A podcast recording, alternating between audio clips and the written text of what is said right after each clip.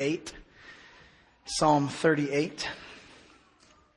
As you're turning to Psalm 38, just kind of a, a follow up, a touch on, on something that Dave was talking about. The statisticians tell us that humans actually have a mental block that hinders them from comprehending exceptionally large numbers. And so when you get into the hundreds of millions and into the billions, you're talking about large numbers that, that are hard to really process. And so when you want to really kind of come to grips with the lostness of India, 5% of the Indian population is Christian. So it's 1.3 billion people, that's 65 million Christians. So if you to take the Christians out of India and make them their own country, they're the 22nd largest country in the world, the same size as France. Leaving over 1.2 billion people still living in that country, four times the size of the population of the United States of lost people. There's a lot of work that needs to be done in India. And I thank God that Sylvania Church is committed to work with an organization that's trying to spread the gospel in that very, very dark place. So, amen for that. Psalm 38, beginning in verse 1. A psalm of David for a memorial. O Lord, rebuke me not in your wrath. Chasten me not in your burning anger. For your arrows have sunk deep into me, and your hand has pressed down on me. And there's no soundness in my flesh because of your indignation. There's no health in my bones because of my sin. For my iniquities are gone over my head. As a heavy burden, they weigh too much for me. My wounds grow foul and fester because of my folly. I am bent over and greatly bowed down. I go mourning all day long. My loins are filled with burning and there's no soundness in my flesh. I am benumbed and badly crushed. I groan because of the agitation of my heart. Lord, all of my desire is before you, and my sighing is not hidden from you. My heart throbs, my strength fails me, and the light of my eyes, even that has gone from me. My loved ones and my friends stand aloof from my plague, and my kinsmen stand afar off. Those who seek my life lay snares for me, and those who seek to injure me have threatened destruction and they have devised treachery all day long. But I, like a deaf man, do not hear. And I am like a mute man who does not open his mouth. Yes, I am like a man who does not hear and in whose mouth are no arguments. For I hope in you, O Lord, and you will answer, O Lord my God. For I have said, may they not rejoice over me who, when my foot slips, would magnify themselves against me. For I am ready to fall, and my sorrow is continually before me. For I confess my iniquity. I am full of anxiety because of my sin, but my enemies are vigorous and strong, and, are, and many are those who hate me wrongfully. And those who repay evil for good, they oppose me because I follow what is good. Do not forsake me, O Lord my God. Do not be far from me. Make haste to help me, O Lord, my salvation. Let Let's pray together. Father God, thank you for the reading of your word this morning. Father God, thank you for its truth. Father, thank you for its place in our lives. Father, thank you for the gracious gift that it is. And Father, in moments like these, when we come to your word and it challenges us in those times of unrepentant sin, may we examine ourselves, Father. Father, may you shine a bright light upon our hearts. Father, may you expose those sins and those idols that we cling to. Father, by your grace and for your glory and for our good, may we cast off our sin and pursue after the glory and righteousness of Jesus Christ. We ask these things in his name. Amen. So this morning, the, the sermon is broken into two distinct parts. The first distinct part of the sermon is a, a, call from David to the Lord, and he, and he asks an unusual request. He says, Do not rebuke me in your wrath. It's an interesting phrasing. It's a coupling a parallel coupling in this first verse in the Hebrew text. Do not rebuke me in your wrath and do not chasten me in your burning anger. That, that language for burning anger can also be translated as in your, in your poison, if you will. Don't poison me, God. Rebuke me. Notice he's not asking God to not rebuke him at all. Now, hear that. There could be a whole sermon on that. We won't do that. But just as a quick freebie, he's not asking God to not rebuke him at all. We, we need the Lord's rebuke. None of us has reached perfectionism. God disciplines those that he loves, etc. We could run through a host of lists of verses that talk about God's interaction with his people and trying to correct the wrongward ways of his people. What we often do, if we're honest, is we try to get God to not rebuke us at all. It's not what he's asking here. God, don't rebuke me in your wrath. Amen. I if you've read about the wrath of God recently in the text of scripture. Don't want to be rebuked in that. Zero out of ten doctors recommend it. It's not something that you want to be a part of. Do not rebuke me in your wrath. Do not chasten me in your poison. It's not what I want. Now, why is David talking like this? Because in the first 14 verses, he gives to us a picture of complete brokenness. David has come to acknowledge his sin. We don't know what sin this is related to. We don't have a good context, even in the uh, subscript, to kind of land where this is in David's life. There's plenty of examples throughout the history of the Old Testament talking about the life of David that we could pull from. There's plenty of sins that we know that David committed, and I'm sure a host of others that were not written about throughout the history of David's life.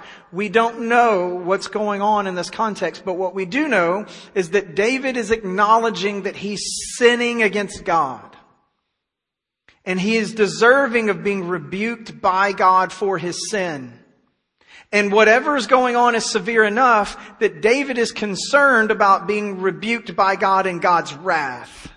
And David has reached a point because of the acknowledgement of his own sin that he is completely broken over his sin. And he gives us a little picture. He pulls the veil back into his own life and into his own mind. And he describes what living in his sin in an unrepentant state has done to him and it's a picture of complete brokenness.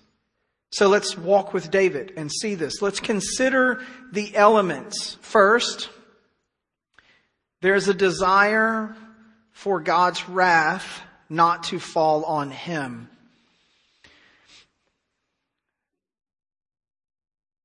I would hope that these more than 11 years that we've been together, those of you who've been here this whole time, would know by now I'm a really big fan of grace.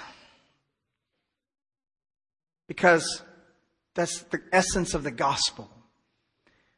Apart from God's grace, we have no hope. However, when you come to the place where you're a big fan of grace, you can get complacent and you can start to presume on the grace of God, and the scripture warns off against that lots of times. Pharisees did it. When they assumed that the grace of God was on them because they were physically descendant children of Abraham. Hey, we're good. We got Abraham as our father. That's presuming on God's grace. And Jesus threw them under the bus for that. God doesn't really care who your dad was or your granddad was or your great great great granddad was. It's not concerned about that. David here, though he knows he's the chosen king, though he knows he's in covenant relationship with God, though he knows that God himself has set him apart for a great purpose, is genuinely concerned that his living in his sin might result in the wrath of God on his life. Do we take our sin that seriously? Or when we find ourselves living in our sin, do we just presume on the grace of God? Yeah, I know I'm reveling around in my sin, wallowing in it like a hog does his slop. But you know what? I prayed that prayer and God elected me and we go to our theology high tower place and we say, there's nothing that can do anything separate me from the grace of God. So we start quoting all of the I'm safe verses to justify continuing to live in our sin. Not what David did. When David realized, man, I've just been walking like a dog back to his vomit, to my sin. Please, God, don't put your wrath on me. That's where David went. That's where David went.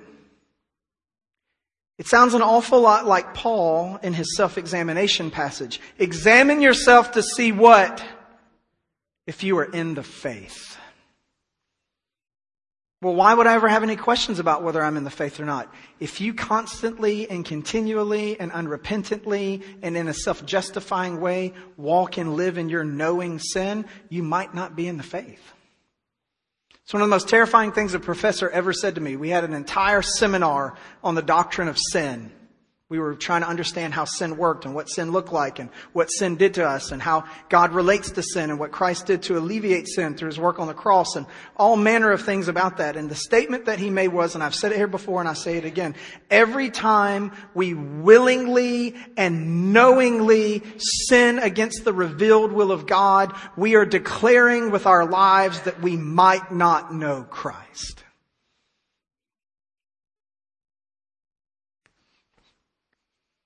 Ouch. But don't think he was overstepping. At the end of the Sermon on the Mount, that's precisely what Jesus says to the people who thought that they were great religious, spiritual people. They were presuming on the grace of God at the end of the Sermon on the Mount. He said, did we not, Lord, Lord, did we not depart from me? Who? The workers of lawlessness. Those who keep living in their sin.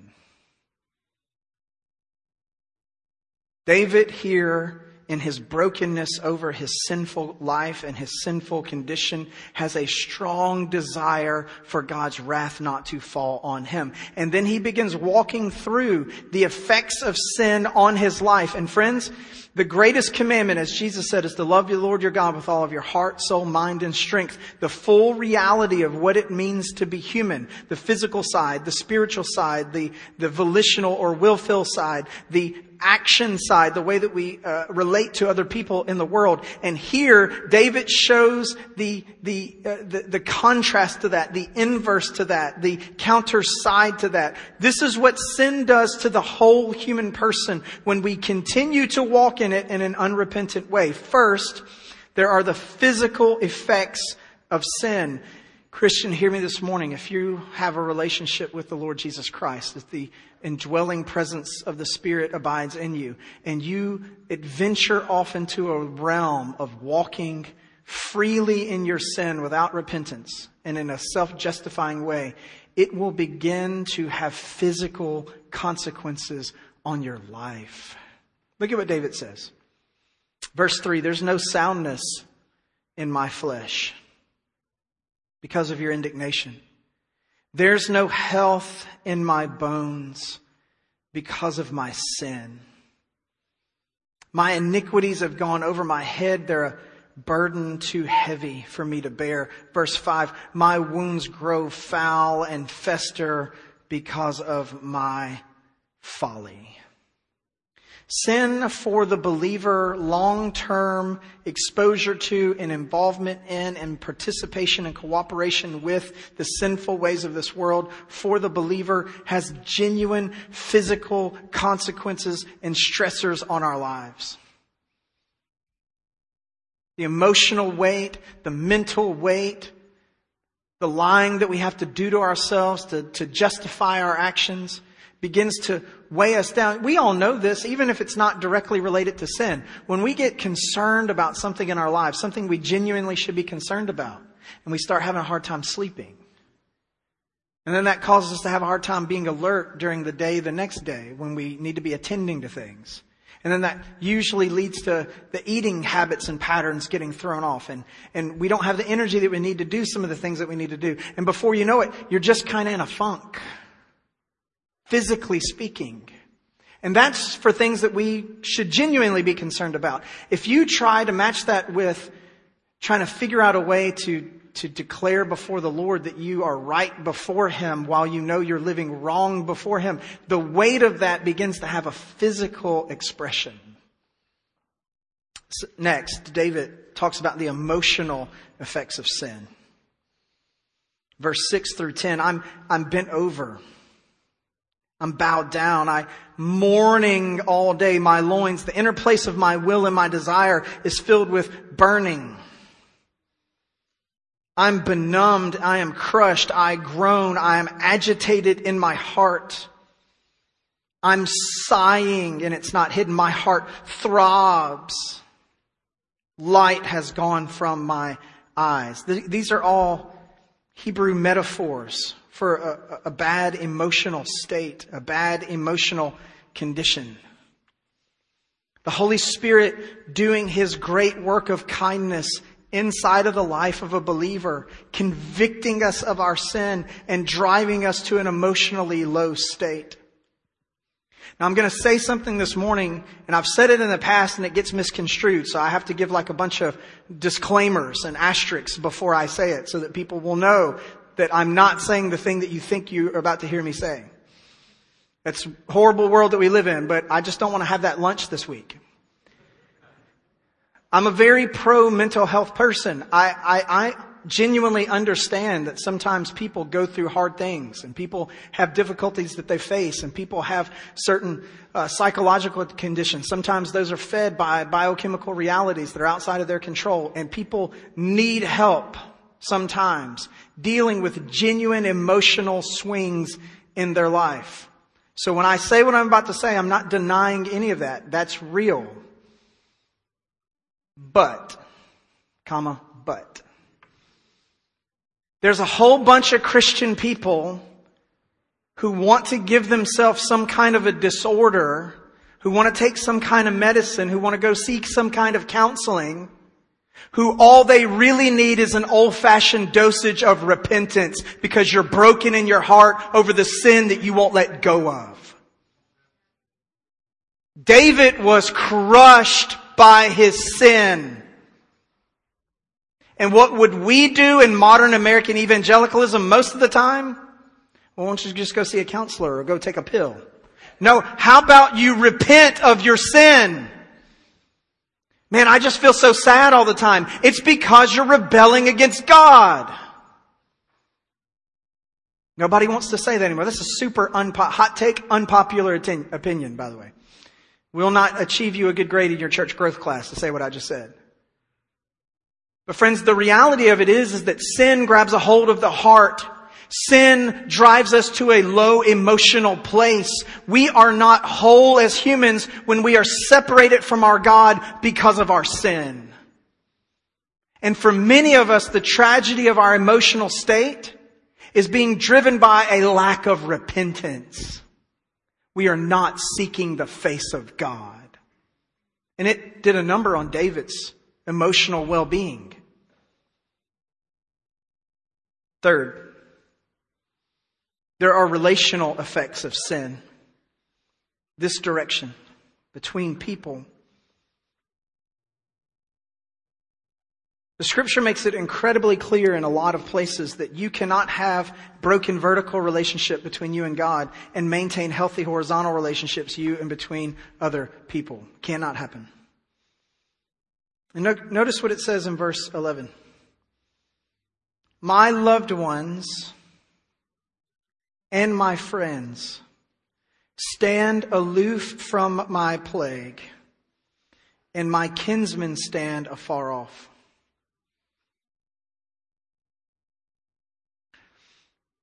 Christians are supposed to forgive each other. Christians are supposed to hold each other accountable and call each other out on their sin. Christians are also supposed to be careful walking closely in the lives of people who are unwilling to repent of their sin. That's what all the church discipline passages are about. The reason why you put somebody out is so that they don't stay in the tight knit closeness of the community and bring corruption to those who are trying to walk with the Lord. You're not supposed to have an association with those who call good evil and evil good habitually without repentance. They're not supposed to be your best friends. They're not supposed to be your closest buddies. And so when you start living a life of, of unimpeded, unrepentant sin as a believer, and you've had other believers come to you and call you out on it, try to point out a better way, and you will not yield, guess what? Your friends and your loved ones will stand aloof from your plague. Your sin will not only create a separation between you and your God, your sin will create a separation between you and those other people who are trying to also walk with that same God.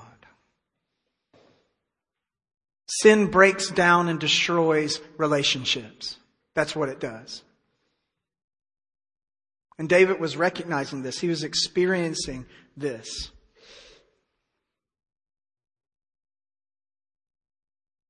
And finally, there are serious mental effects of sin.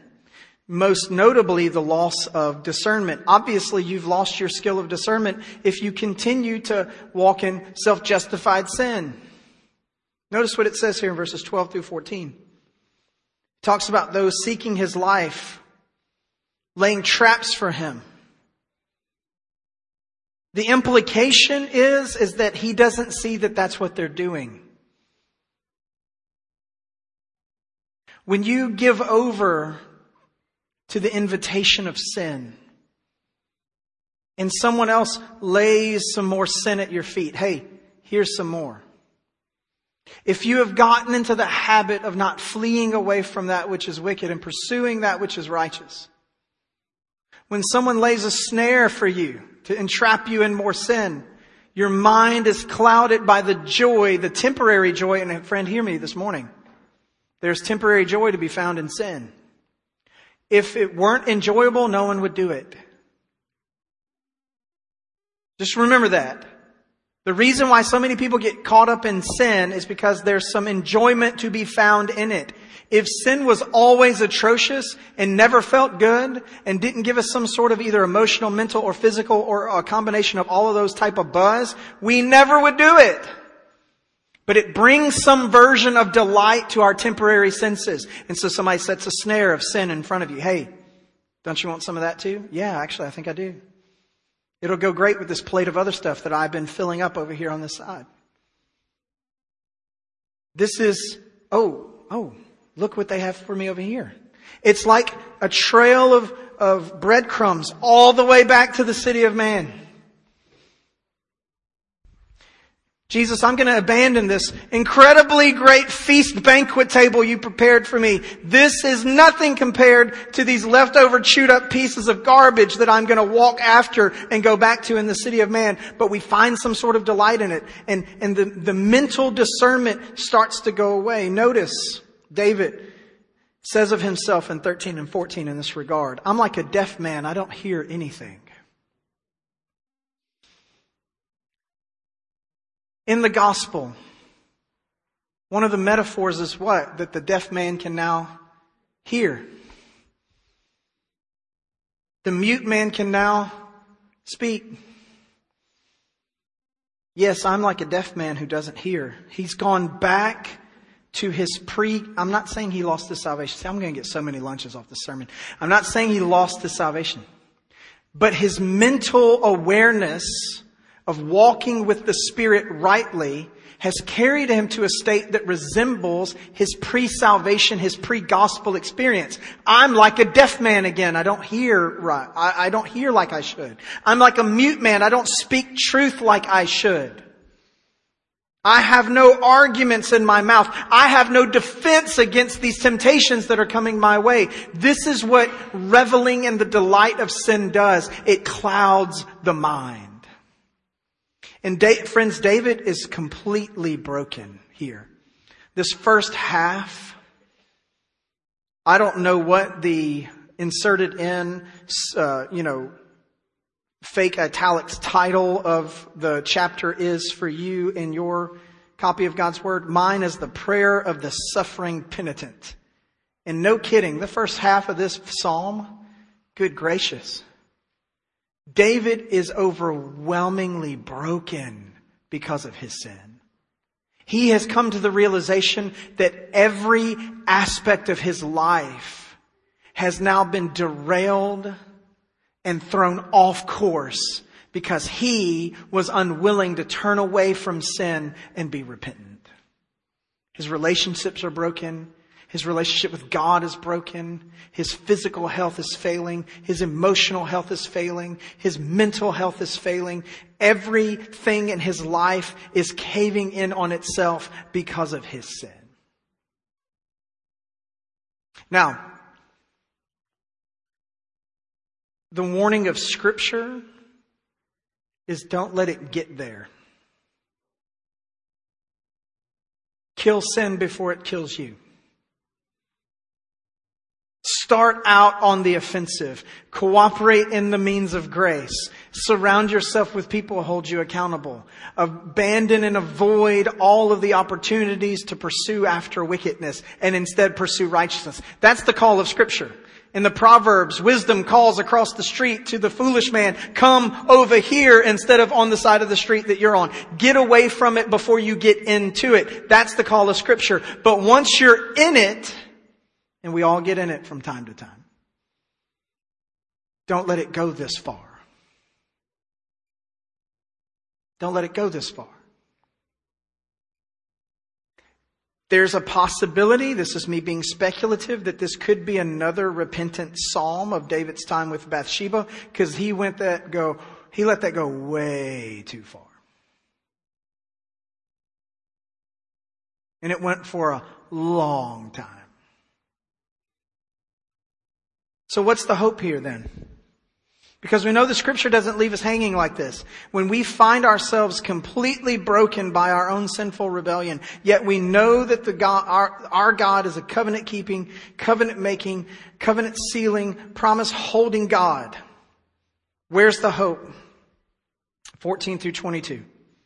15 through 22, excuse me. For I hope in you, O Lord. My hope, David's hope, your hope, when we get to this place of losing the battle against our sin, is to hope in the Lord.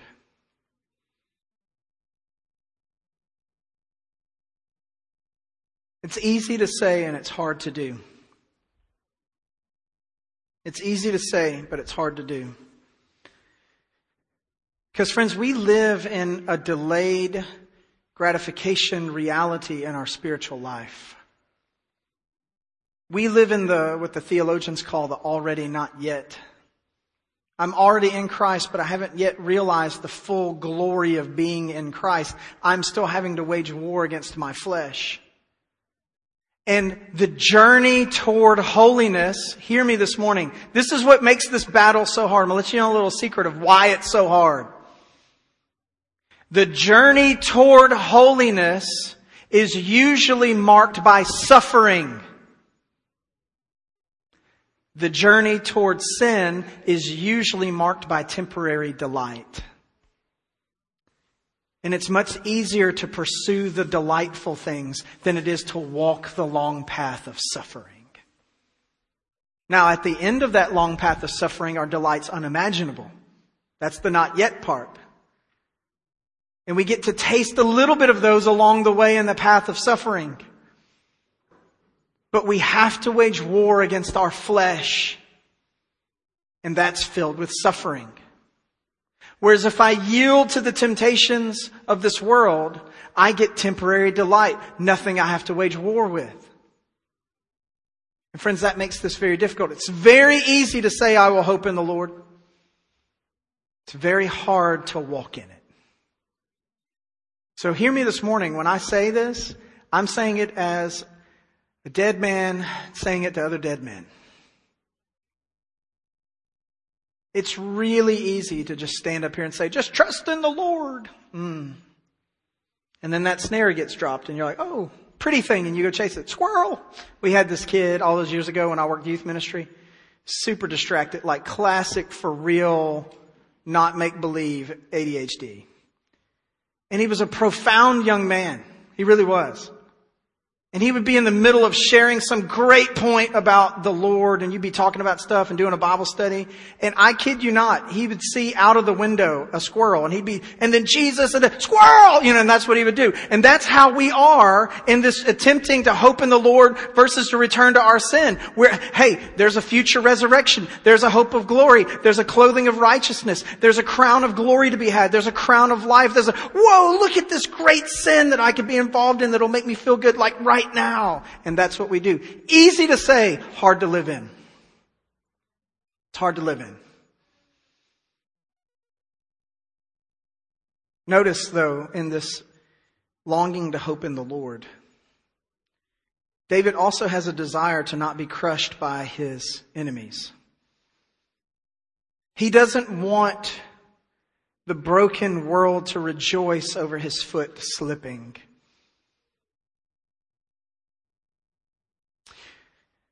Time after time, moment after moment, year after year, for hundreds of years now, longer, but definitely a lot in the age of modern immediate information technology.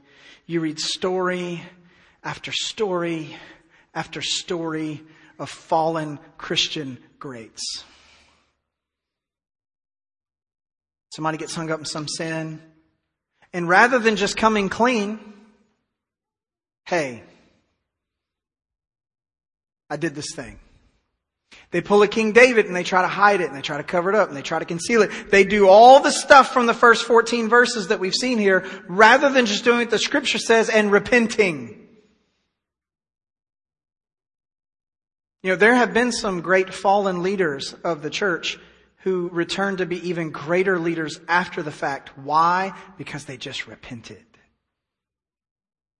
And the church just forgave them. And the world doesn't have anything crazy to say about that because that's the gospel. But what happens when people hide their sin and they hide their sin and they hide their sin and then the sin gets exposed and they try to justify their sin and they try to justify their sin. Oh, no your enemy rejoices over you. And David said, I don't want my enemies to rejoice over me. I don't want my life to be so marked by hidden sinning that when it comes to light, my enemies laugh and mock me, which in turns means they are laughing and mocking my God. David was not only worried about his outward appearance to the world, he was worried about what his outward appearance to the world would do to the name of the Most High God. My hope is in you, Lord, and I do not want to be crushed under the foot of my enemies. And so what course of action does David take?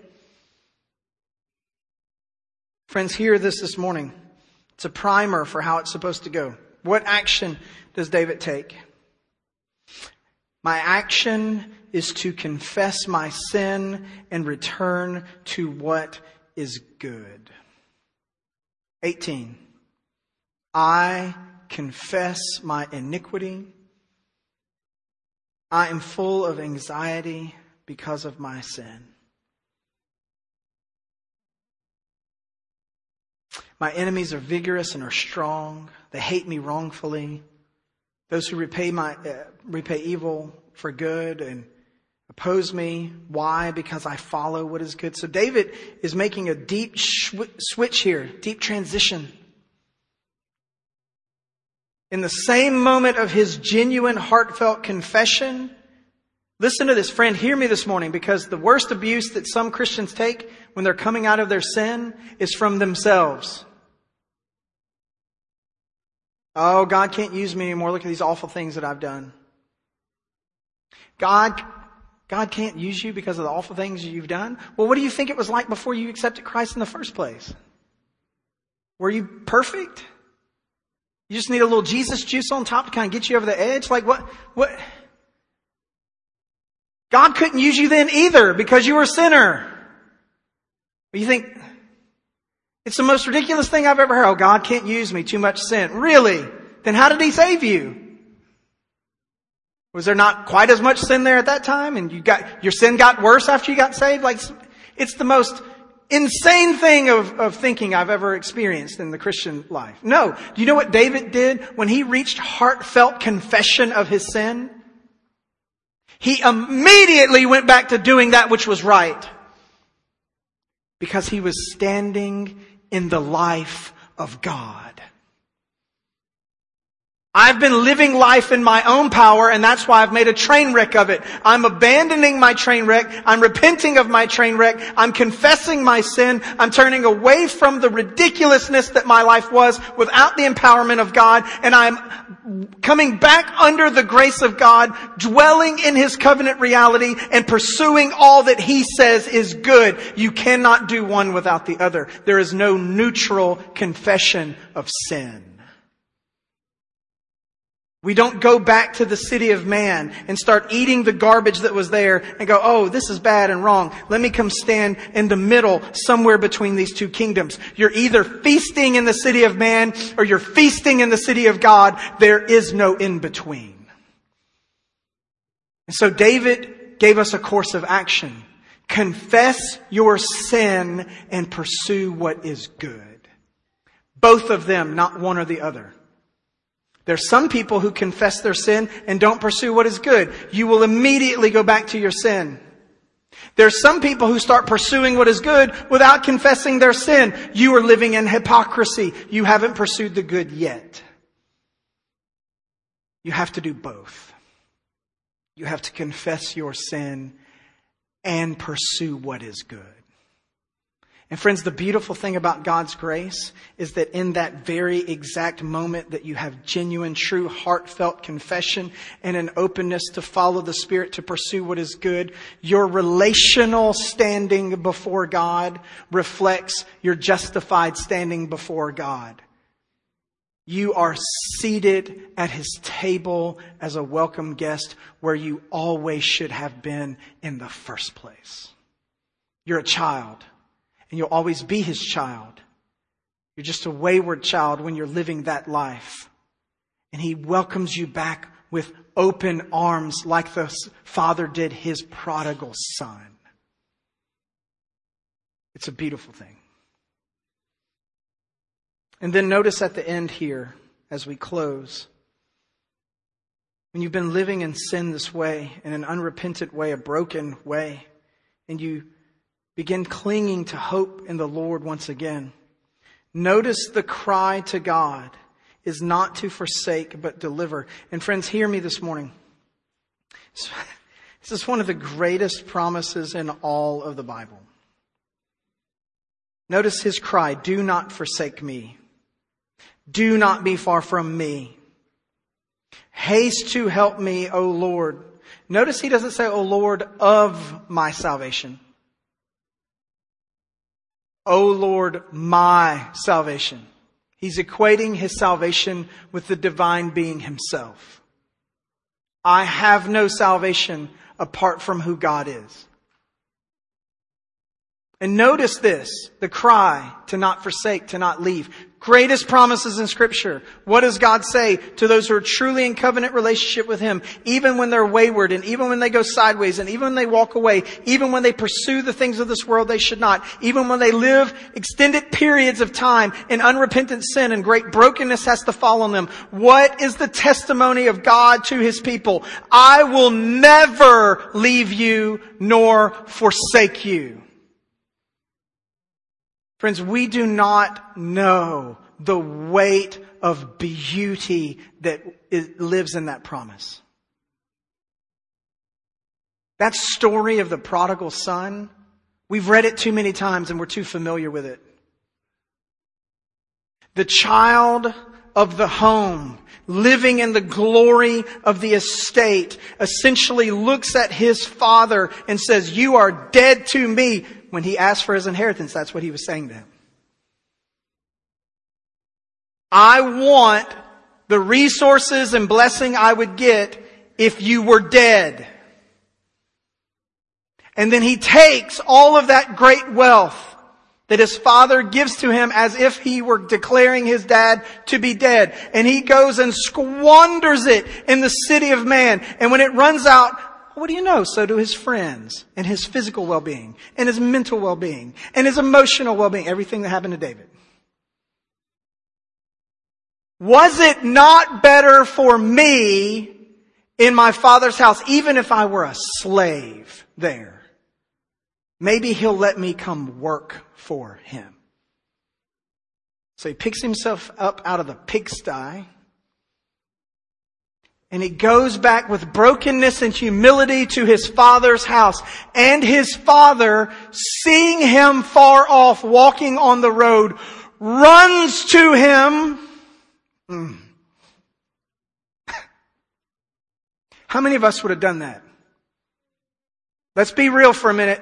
Parenting class 101. How many of us would have done that? Now let's be real. We just stayed up on that porch tapping that foot. Mm-hmm, I see him coming. That's right. Mm-hmm, I'm making him work for it. That's what we would have done.